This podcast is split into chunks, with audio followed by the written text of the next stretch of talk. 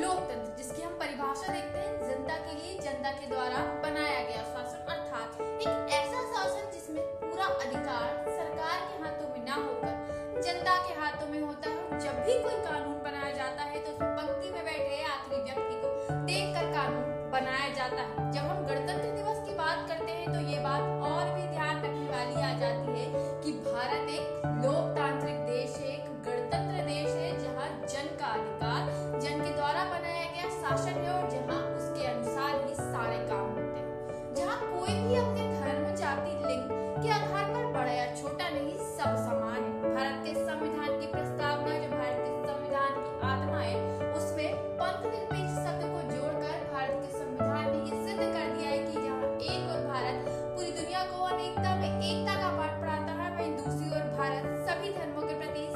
व्यवहार कर